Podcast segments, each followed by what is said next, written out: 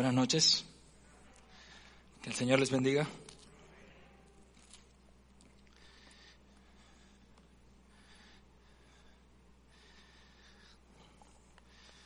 Bueno, mis hermanos, la verdad es que no les miento, eh, nos sobrecoge en este momento el, el temor de la responsabilidad que es ministrar al pueblo de Dios, conociendo las debilidades que tenemos, conociendo las capacidades que tenemos. Pero dice también la palabra que el poder de Dios se perfecciona en la debilidad. Es decir, que aquí hay mucha perfección, mucha. Eh, amados hermanos, el, el, mensaje que tengo para la noche de hoy se llama Un llamamiento supremo y nos vamos a estar basando en Primera de Pedro 2, 9 al 10, que lo leí Omar hace un segundo. No sé si diosidencialmente, eh, pero vamos allá a la, a la primera epístola de Pedro, capítulo 2, versículos 9 y 10. para atrás. Dice la palabra de Dios. Mas vosotros sois linaje escogido, real sacerdocio, nación santa, pueblo adquirido por Dios, para que anunciéis las virtudes de aquel que os llamó de las tinieblas a su luz, admirable. Vosotros, que en otro tiempo no erais pueblo, pero que ahora sois pueblo de Dios, que en otro tiempo no habíais alcanzado misericordia, pero que ahora habéis alcanzado misericordia. Esta es la meditación, la tendremos sobre este pasaje y aquí pues vamos a ver nuestra identidad como creyentes y a lo que Dios nos ha llamado, qué Dios ha hecho en nosotros y por lo tanto qué Dios nos ha llamado a hacer. Y, bueno, hermanos, aquí hay una ilustración muy buena que busqué y la idea es que ustedes saben que hay países donde el servicio militar es obligatorio. Hay países que establecen cada quien el rango de edad, por qué tiempo, cuáles sexos participan de ese servicio militar. Y bueno, ellos cuando te, te llaman, te capacitan y tú tienes que ir a hacer aquello que te, que, te, que te envían a hacer. Pues de una forma muy similar, el Señor nos llama, nos llama, nos capacita para que también nosotros vayamos a cumplir con nuestra misión. Y eso es lo que vamos a estar viendo hoy. Eh, y ese es básicamente el mensaje de la noche de hoy. Es tal, lo podemos resumir en la siguiente oración. Dios nos ha escogido y capacitado de una manera sobrenatural para hacer eh, una, perdón, Dios nos ha escogido y capacitado de una manera sobrenatural para hacer una tarea real. Esa es anunciar al Señor. Pedro, pues, eh, ustedes saben que Primera de Pedro está, nosotros la estudiamos hace unos meses atrás, y este, esta epístola está escrita a unos hermanos que estaban sufriendo, estaban eh, siendo perseguidos, siendo afligidos por el imperio romano, y es aquí donde Pablo escribe esta carta a estos hermanos, y, y eso es lo que le vamos a hacer a este pasaje, dos preguntas. El pasaje tiene dos, eh, esta predicación tiene dos puntos, y la primera pregunta que le vamos a hacer al pasaje es, ¿qué es aquello que ha hecho el Señor? Y la segunda pregunta, ¿a qué nos ha llamado el Señor?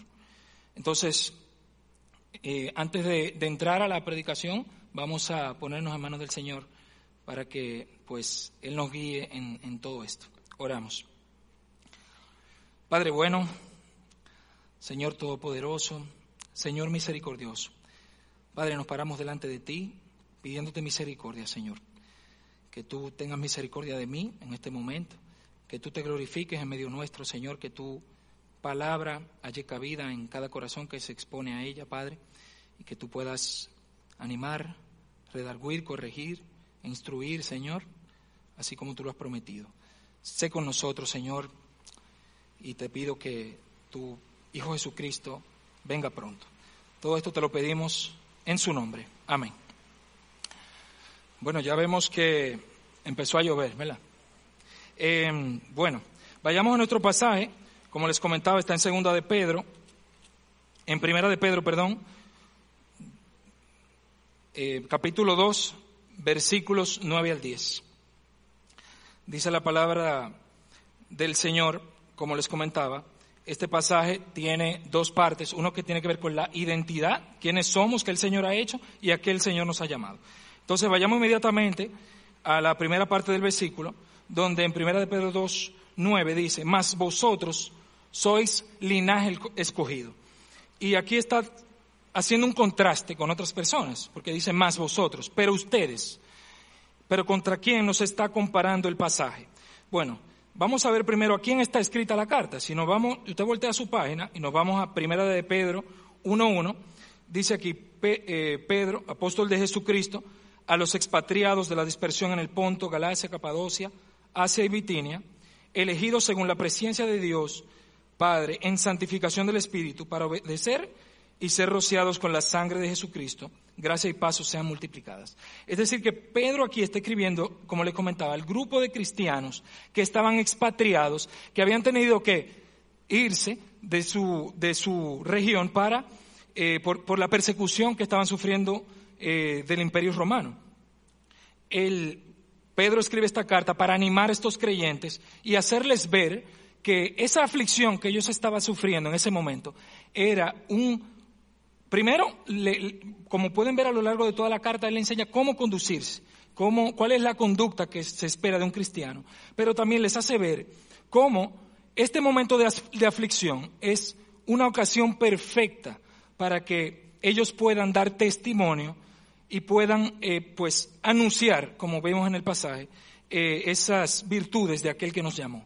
Porque como sabemos, cuando todos estamos bien, es muy fácil alabar a Dios.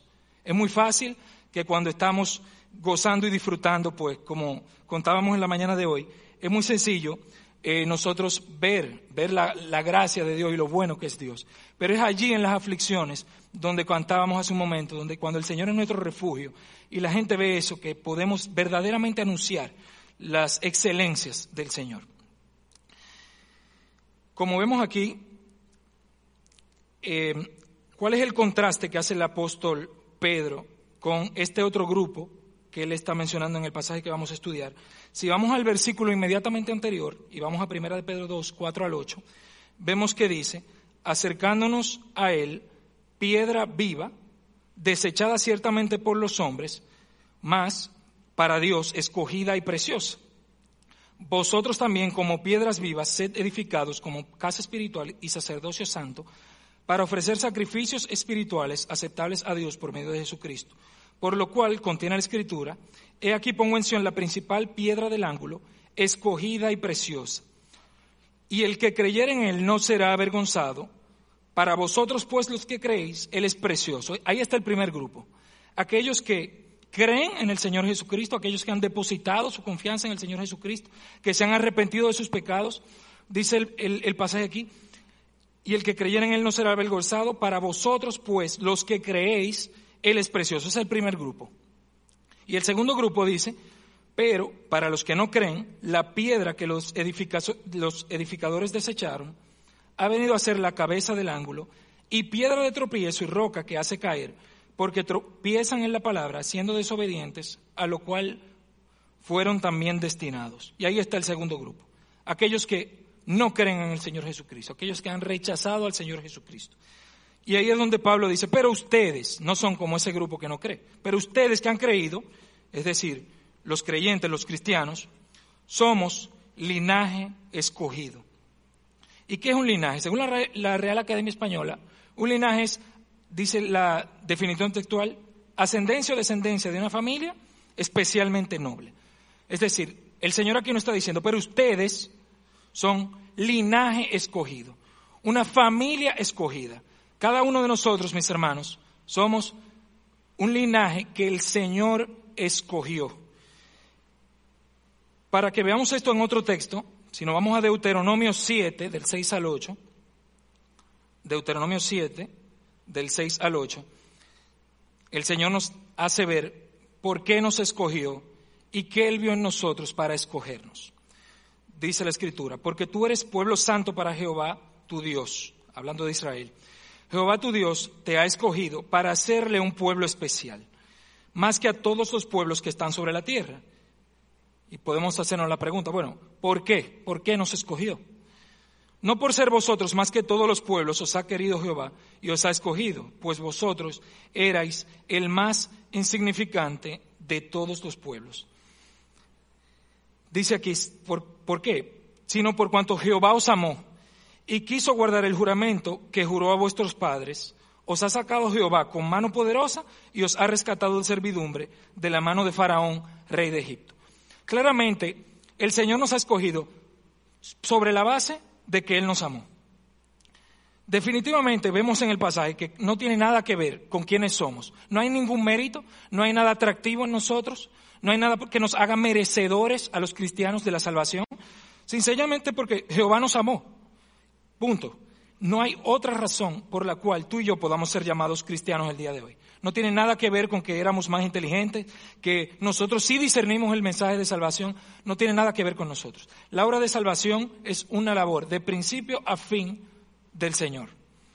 El Señor hace la obra de principio a fin, Él es que nos asegura la salvación. De hecho, lo veíamos esta mañana también diosidencialmente, que Él es, como ponían en, el, en la ilustración, el que toma el balón que somos nosotros y nos lleva hasta la meta. Nada que ver con nosotros, mis hermanos. Y esto debería a la vez hacernos sentir a nosotros, ponernos en una posición de humildad. Porque si no hay nada en nosotros, por lo cual gloriarnos, entonces, ¿de qué, ¿de nosotros podríamos gloriarnos si el Señor nos escogió? Sabiendo que no vio nada en nosotros, puramente por amor. Eso pues, como dice también Primera de Corintios 4:7, porque ¿quién te distingue o qué tienes que no hayas recibido? Y si lo recibiste, ¿por qué te glorías como si no lo hubieras recibido? ¿Qué nosotros podemos decir hoy que tenemos o que poseemos o que algo eh, digno de alabanza en nosotros que no hayamos recibido. ¿Qué? El Señor lo ha hecho todo, todo de principio a fin. Es una obra que empieza con Dios, termina con Dios, Dios lo capacita y todo lo bueno que hay en nosotros es Dios que lo hace. Todo lo bueno que tenemos es Dios quien lo da. Toda buena dádiva y todo don perfecto proviene de lo alto. Todo, todo. El Señor es demasiado bueno con nosotros demasiado bueno con nosotros. Si alguna gloria debemos de tener nosotros los creyentes, solamente es en el Señor. Más el que, glorí, más el que se gloría, gloríense en Jesucristo. Dice Jeremías 9, 23 al 24, dice, así dijo Jehová, no se alabe el sabio en su sabiduría, ni en su valentía se alabe el valiente ni el rico se alabe en sus riquezas, mas alábese en esto el que se hubiere de alabar, en entenderme y conocerme que yo soy Jehová, que hago misericordia, juicio y justicia en la tierra, porque estas cosas quiero, dice Jehová. Esa es la gloria de nosotros los creyentes, mis hermanos. Que el Señor, pues, que podemos entender, conocer al Señor, relacionarnos con Él, Continuando con el pasaje de Deuteronomio, en el versículo 8 dice, sino por cuanto Jehová os amó y quiso guardar el juramento que juró vuestros padres. La idea es que nosotros alcanzamos misericordia, como les comentaba, por, no por nada que hayamos hecho, ni porque somos, ni por algo que somos, ni por algo que encontró atractivo en nosotros, porque ya sabemos que lo único que nosotros merecemos es el infierno eterno. Somos pecadores que estamos en rebeldía contra Dios. Dios fue quien nos rescató con su mano poderosa. Ahora, ¿cómo se produce este linaje escogido? Este linaje escogido viene en virtud del el nuevo nacimiento. Si nosotros vamos a Primera de Pedro ahí mismo, voltea su página en 1.3, dice, bendito el Dios y Padre de nuestro Señor Jesucristo, que según su grande misericordia nos hizo renacer para una esperanza viva. Es decir, que esta raza, que es el pueblo de Dios, se produce con un nuevo nacimiento. Y ese nuevo nacimiento, pues, ya nosotros conocemos que es, ¿verdad? Que nacemos, somos sepultados juntamente con Cristo y nacemos, renacemos una esperanza, a esta esperanza a la cual el Señor nos ha llamado y por eso pues ahí es donde viene ese linaje escogido, el que nosotros eh, hoy podemos ser llamados de, parte de ese pueblo, el que el Señor eh, nos ha pues adoptados y puestos allí como su linaje. Volviendo al pasaje, dice, mas vosotros sois linaje escogido, luego dice real sacerdocio. Y cuando aquí habla de real, está hablando de que estamos puestos a servicio de la realeza, a servicio del rey. ¿Y quién es el rey? Cristo. Cristo es nuestro rey.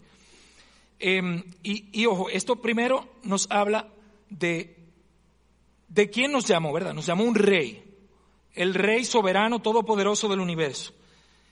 Y mi hermano, ese es el rey que tú y yo podemos tener, que tenemos hoy. Y también habla sobre la dignidad de ese llamado. Porque como dice, el oficio al cual nos ha llamado, somos real sacerdocio. Es decir, que nuestro sacerdocio es para un rey. Claramente habla de la dignidad porque, por poner un ejemplo, no es lo mismo el guardián de un local X a un guardia real. No es lo mismo hablar de un secretario X a un secretario técnico de la presidencia, por ejemplo habla de una dignidad del puesto. Pues este oficio al cual el Señor nos ha llamado, que es el sacerdocio, es un sacerdocio real. ¿Y qué hacía el sacerdote? ¿Qué hace un sacerdote hoy? Nosotros sabemos que en el Antiguo Testamento em, teníamos como tres grandes figuras, ¿verdad? Está el rey, el sacerdote y el profeta. El sacerdote es aquel que está puesto, es el representante del pueblo de Dios, el cual ofrecía sacrificios en nombre del pueblo. ¿Y qué hacía el sacerdote? Entraba una vez al año al lugar santísimo, a la misma presencia de Dios, a ofrecer sacrificios por el pueblo, el pueblo que había pecado, para eh, calmar la ira de Dios.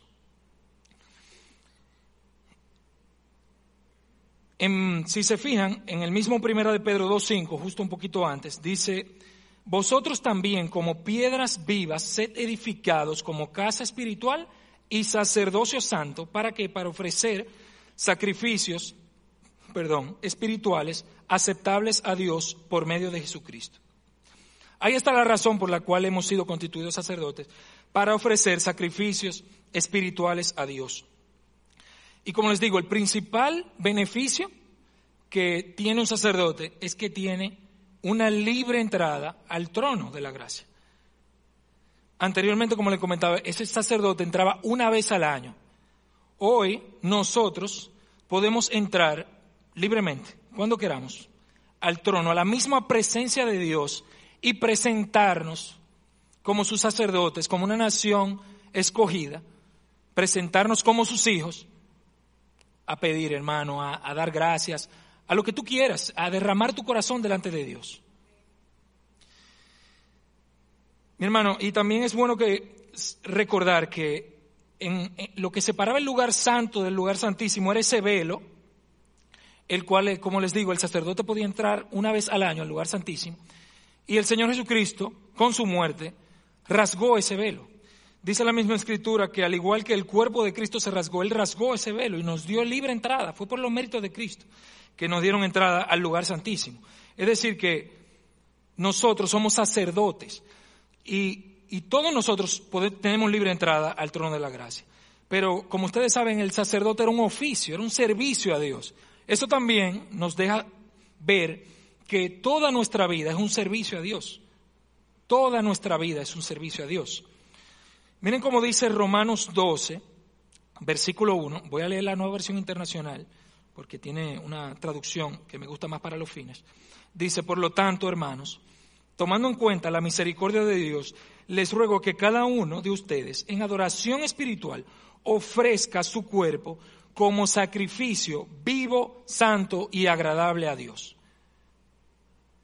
Ahí está. Somos sacerdotes delante de Dios y siempre estamos al servicio de Dios, todo el tiempo. La vida de todo creyente día a día es un servicio a Dios. Y definitivamente nuestro servicio debe de traer gloria a Dios. Todo lo que nosotros hacemos debe de traer gloria a Dios, así como lo dice su misma palabra. Y no solo eso, sino que Primera de Pedro nos dice que nosotros somos un linaje escogido, un real sacerdocio, pero también dice que somos una nación santa y un pueblo adquirido por Dios. Otras traducciones dicen un pueblo adquirido para posesión de Dios. Voy a citar a Spurgeon en, este, en esta parte del versículo, en su comentario bíblico acerca de estas dos cualidades de nación santa y pueblo adquirido por Dios. Parafraseando lo que él dice, dice, tú tienes privilegios nacionales. Dios no te considera como parte de una multitud o que eres parte de un grupo de personas. Te reconoce como su nación y una nación con un sello particular que esté en ti, que eres una nación santa. Esta es la que pertenece de manera única al Señor. Esta es la verdadera marca de tu nacionalidad, que eres nación santa, pueblo que pertenece a Dios, marcado del resto de la humanidad como peculiarmente suyo. Tú no eres y no debes ser como el resto de las personas. Eres un pueblo adquirido por Dios. Tu camino no es el amplio por donde muchos transitan, es el estrecho que pocos encuentran. No es el placer mundano, sino los placeres a la derecha de Dios, los cuales son para siempre. Tú eres del pueblo adquirido para posesión de Dios. Termina la cita. Volviendo al pasaje, me voy a hablar lo siguiente de la parte del versículo 9 para responder al segundo punto. Continúo al versículo 10 donde dice, vosotros que en otro tiempo no erais pueblos, pero que ahora sois pueblo de Dios, que en otro tiempo no habíais alcanzado misericordia, pero que ahora habéis alcanzado misericordia. Y definitivamente, si nosotros consideramos todo lo que hemos visto hasta el momento, todo eso por misericordia. Todo es por misericordia y claramente nosotros la hemos alcanzado. Dios nos ha hecho personas privilegiadas en gran manera. El cristiano debería sentirse la persona más privilegiada de este mundo. Nosotros, pues, encontramos que en 1 de Pedro 1.1, como les comentaba, Pedro escribe a personas que han sido expatriadas fruto de la persecución. Y, y pues estas personas, Pedro les escribe estas líneas definitivamente para que ellos recuerden su identidad. Nosotros, pues, definitivamente es más importante quiénes somos que la circunstancia en, la, en la que nos encontramos. Y nosotros, pues, en algunos momentos sabemos que las circunstancias nos sobrecogen. Cuando nos encontramos en algún tipo de aflicción, prueba, etcétera, pues es muy común que nosotros fijemos la vista en las circunstancias. Pero aquí Pablo lo que quiere es que ellos recuerden su identidad y recuerden quiénes son. Y cuando ellos consideran todo eso, definitivamente, tienen un refugio, como, como cantábamos hace un momento. Nosotros somos hijos del el Dios Altísimo. Y nosotros podemos recordar en estos momentos de aflicción que nosotros tenemos entrada, como les comentaba, al, al lugar santísimo y poder derramar nuestro corazón al Padre para hallar el oportuno socorro. Dice Hebreos 4, del 15 al 16, porque no tenemos un sumo sacerdote que no pueda compadecerse de nuestras debilidades, sino uno que fue tentado en todo, según nuestra semejanza, pero sin pecado. Acerquémonos pues confiadamente al trono de la gracia para alcanzar misericordia y hallar el oportuno socorro. Tú necesitas socorro, entra al lugar santísimo. El Señor te ha abierto las puertas. Tú eres un sacerdote puesto al servicio del rey. El Señor te escogió y dijo, este es un sacerdote para mí, puesto a mi servicio. Y hoy tú tienes entrada a ese, a ese trono de la gracia y puedes hallar el oportuno socorro para cualquier situación en la que tú te encuentres. Concluyendo este primer punto, mis hermanos, nosotros somos elegidos por Dios, no por nada que Él haya visto en nosotros, sino por el puro afecto de su voluntad. Somos compadecidos por Dios, hemos alcanzado esa misericordia. Somos poseídos por Dios, somos llamados a ser santos como Dios y vistos como santos delante de Dios. Somos sacerdotes puestos al servicio del Rey. Toda nuestra vida es un servicio para Dios. Nunca estamos fuera de la presencia de Dios. Siempre estamos en el templo de nuestro Dios. Es decir, que nuestra vida es un servicio espiritual. Pasando al segundo punto, ¿a qué nos ha llamado el Señor? Si nos vamos a, la, a la segunda parte del versículo 9, voy a leerlo todo nuevamente, dice, mas vosotros sois linaje escogido, real sacerdocio, nación santa, pueblo adquirido por Dios, ¿para qué? Esa es una pregunta que podemos hacerle el pasaje. ¿Para qué? Para que anunciéis las virtudes de aquel que os llamó de las tinieblas a su luz admirable. La razón por la que el Señor hizo esto fue por amor, ya lo vimos, por el puro afecto de su voluntad. Ahora, ¿para qué somos escogidos? Para que anunciemos las virtudes de aquel que nos llamó de las tinieblas a su luz admirable.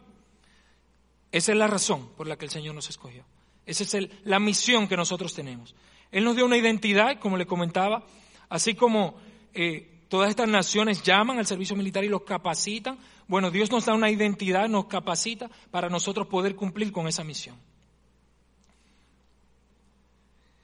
Dios no te ha adquirido ni te ha comprado por precio, y ya sabemos el precio que pagó el Señor, el precio más alto que se puede pagar, la sangre de su Hijo Jesucristo, el cual fue santo y sin mancha, pues Él no te ha salvado para que tú acumules posesiones en esta tierra. El Señor no te ha llamado para eso, no dice aquí para que acumules bienes, no te ha llamado para eso. Tampoco te ha llamado para, para que tú alcances popularidad y aceptación entre las personas. No te ha alcanzado para que tú cumplas tus sueños y metas. Eso está bien, pero eso lo hace un no creyente. Eso lo hace alguien que el Señor no ha rescatado. El propósito principal por el cual el Señor te llamó fue para que tú anuncies las virtudes de aquel que te llamó de las tinieblas a su luz admirable. Tú que ahora conoces la luz y te deleitas en ella, pues a eso es que tú estás llamado, anunciar las virtudes de aquel que te llamó de las tinieblas a su luz admirable. Y diosidencialmente hablábamos de eso esta mañana. Hablábamos de cómo si tú, en lo que tú te deleitas, tú tienes una necesidad de compartirlo. Y yo pensaba en eso cuando se predicaba esta mañana en eso, que definitivamente nada de lo que nosotros nos deleitamos, nos quedamos con eso y lo guardamos para nosotros. De la misma forma, si nosotros hemos degustado la benignidad del Señor y nos hemos entendido y deleitado en el Señor, en todo lo que es Él, definitivamente eso va a rebosar en nosotros y va a salir. Es como un vaso que tú lo llenas, lo llenas, lo llenas, lo llenas. Va a haber un punto que ya Él no va a aguantar el agua y, va a rebosar. De igual manera, mis hermanos, nosotros estamos llamados a eso. Dice el predicador John Piper que estamos en el negocio de ver, saborear y difundir las excelencias de Dios ver las excelencias de Dios, saborear las excelencias de Dios y difundir las excelencias de Dios. Si, se, si fijan cómo continúa el resto de los pasajes, porque estamos solamente en el 9 al 10, continúa en el verso 11, amado, yo os ruego, como a extranjeros y peregrinos, que os abstengáis de los deseos carnales que batallan contra el alma, manteniendo buena nuestra manera de vivir entre los gentiles, para que lo que murmuran de vosotros como malhechores glorifiquen a Dios en el día de la visitación al considerar vuestras buenas obras. El resto de la carta, la idea es que nos llamas a vivir como peregrinos y extranjeros. ¿Y por qué traigo esta colación? Porque si nosotros tenemos que anunciar las virtudes de aquel que nos llamó de las tinieblas absolutas admirable, una forma de hacer eso es con nuestra forma de vivir. Esa es una forma de nosotros anunciar las virtudes de aquel que nos llamó es con nuestra manera de vivir. Fíjense que el pasaje dice que en la forma, eh, en el versículo 11, Él nos ruega vivir como peregrinos y extranjeros y que nos abstengamos de los deseos carnales, manteniendo buena nuestra manera de vivir. Y cuando hagamos eso, luego dicen, para que los que murmuran de vosotros como malhechores glorifiquen a Dios en el día de la visitación al considerar vuestras buenas obras. Una forma en la que nosotros anunciamos esas virtudes es con la forma en que nosotros conducimos y vivimos. Pero si eso no se ve, entonces definitivamente, ¿cómo una persona puede glorificar a Dios al considerar nuestras buenas obras? Aquí, como ustedes saben, el resto de la carta habla cómo nosotros debemos vivir como, y, habla sobre los distintos roles que nosotros ejercemos en nuestra vida. Habla, a las esposas, a los esposos, a los hijos, a los padres, a los empleadores, empleados, eh, sobre nuestra actitud sobre la misma, ante la entre los gobernantes, etcétera. Es decir, que una forma de la que nosotros anunciamos es con nuestra manera de vivir. No tan solo eso, sino que otra forma de hacerlo es también predicando la palabra. Definitivamente, una forma en la que las personas van a ver que el Señor vive en nosotros es la forma en que nos conducimos. Pero es imposible que una gente alguien que jamás ha escuchado el Evangelio se salve viendo la manera en que otro se conduce. Es imposible.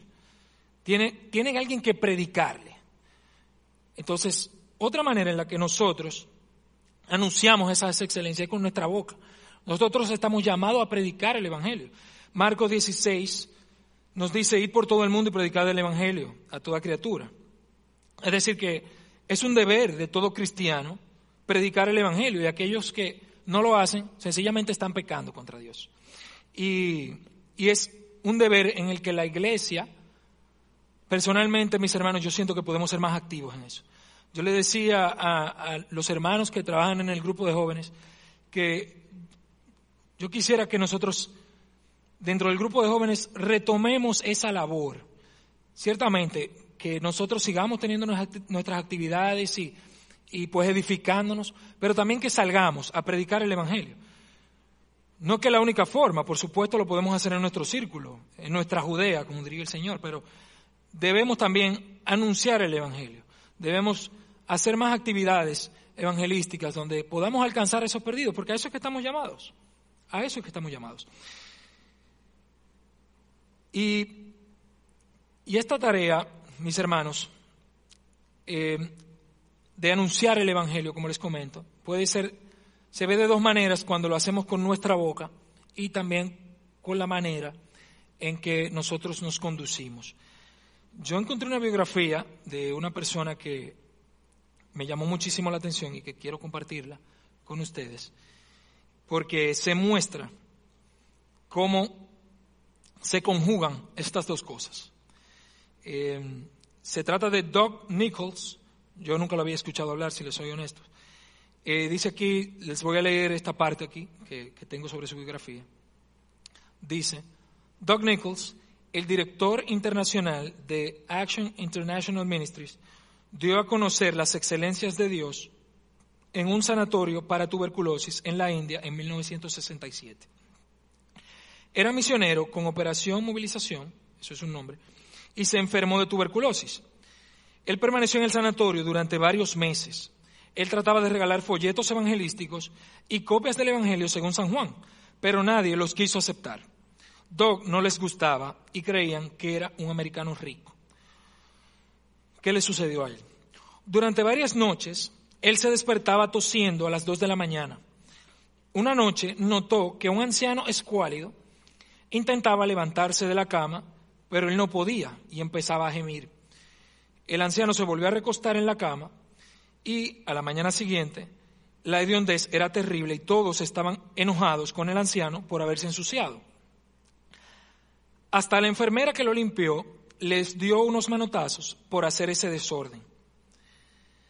Volvió a pasar exactamente la noche siguiente. Dios se despertó, se despertó tosiendo sintiéndose terriblemente mal y débil, y vio nuevamente que el anciano intentaba salir de la cama nuevamente, igual que la noche anterior, pero no lograba hacerlo, y empezó a llorar suavemente. Doug salió de su cama y fue donde el anciano.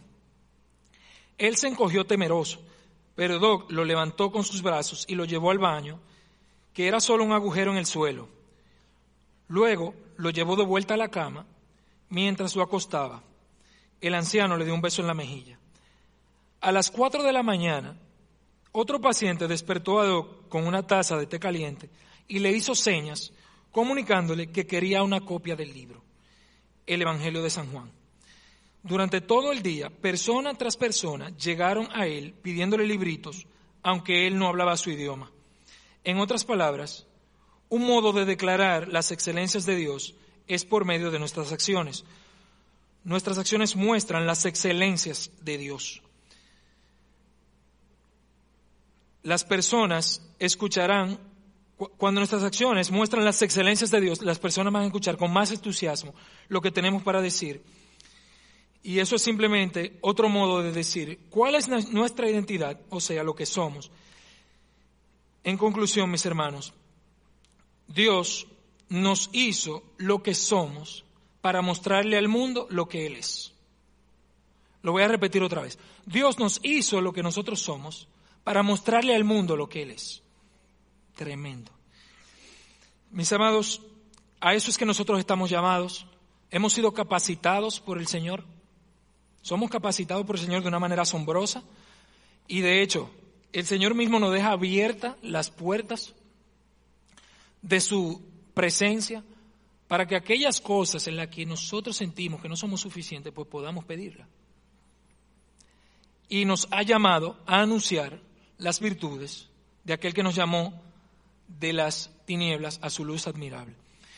Es como cuando Jesús llamó a Lázaro, que estaba muerto, y le dijo, Lázaro, ven fuera.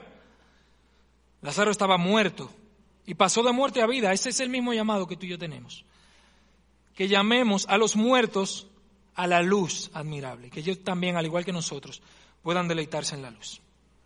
Oremos.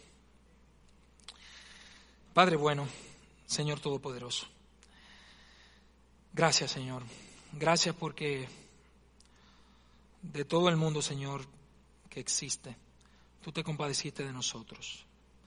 Señor, sabemos que no lo merecemos, sabemos que no somos nada, Señor, pero tú has tenido misericordia de nosotros por puro amor. Gracias, Padre, porque tú nos has traído de las tinieblas a la luz. En otro tiempo que estábamos perdidos, lejos de ti, Señor, ajenos a los beneficios, lejos de las promesas, lejos, Señor, de ti, tú nos has traído a tu presencia. Padre bueno, ayúdanos a atesorar la salvación, ayúdanos a atesorarte a ti, a ponerte, Señor, como el primer lugar en nuestras vidas. Señor, que ese llamamiento que tú has hecho a cada uno de nosotros, Padre, nosotros podamos responder con gozo, sabiendo, Señor, que tú has hecho todo lo que nosotros necesitamos para poder cumplir con este llamamiento. Oh Padre bueno, pon peso en nuestros corazones por las almas perdidas. Señor, danos la sabiduría, danos el entendimiento, Señor, danos el discernimiento para nosotros saber cuándo predicar tu palabra, cómo predicarla, cómo exponerla y hacerlo de manera fiel. Señor bueno, te ruego también para que tú sigas transformándonos a la imagen de tu Hijo Jesucristo y que otras personas, no tan solo por lo que predicamos, Señor, sino por nuestra manera de vivir, puedan ver que tú vives en nosotros. Señor, que, que puedan ver que nosotros somos sacerdotes, Señor, que interceden delante de ti. Que puedan ver que somos una nación santa, que somos diferentes. Que no nos deleitamos en los placeres mundanales, sino que nos deleitamos en ti, Señor. Que puedan ver que somos las personas más gozosas, Señor, que nos deleitamos en tu persona. Padre bueno, te ruego por el resto de esta noche que todo lo que hagamos siga siendo para tu gloria, Padre bueno, y que tu Hijo Jesucristo pueda venir pronto y estemos en su presencia para deleitarnos con Él. Te lo pedimos en el nombre que es sobre todo nombre, el nombre de tu Hijo Jesucristo. Amén. Amén. Dios le guarde.